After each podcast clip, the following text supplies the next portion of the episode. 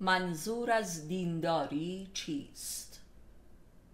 خطایی جبران ناپذیرتر از این نیست که انسان به قصد دنیا روی به دین و معرفت نماید.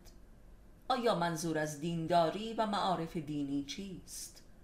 در هر کاری آنچه که نهایتاً نتیجه کار را تعیین می‌بخشد، نیت اولیه آن کار است. همانطور که گفته‌اند نیت مراد است.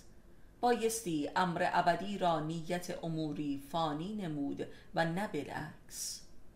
این منطقی معقول است، ولی در امر دین و معرفت این مسئله دو صد چندان حیاتی تر می باشد، چرا که دین و معرفت دینی امری مربوط به حیات اخروی و جاودانه است و لذا باطنی ترین و قلبی ترین امر زندگی است و لذا اگر در رو کرد به دین و معرفت هر ناخالصی و منظور دنیوی و نفسانی و خاص مکر و حیله‌گری در میان باشد، این راه و روش به عواقبی بس فجیع و تراژیک منتهی می شود.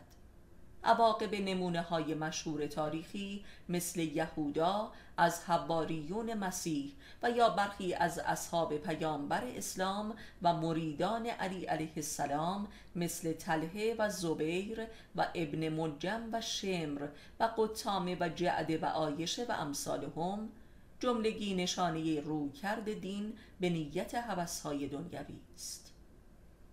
کسی که به نیت سوداهای نفسانی و مادی و معیشتی و اجتماعی و سیاسی روی به دین می کند و دین و عرفان را ملعبه این امیال قرار می دهد، با تمامیت زندگی و وجود خود به بنبست رسیده و فرو می پاشد و آنگاه مبدل به خصم خطرناکی از دین و مؤمنان می گردد و خود را هلاک می نماید و مصداق کاملی از خسرت دنیا و آخرت می شود. دین را وسیله ای برای امیال دنیوی کردن احمقانه ترین مکر هاست.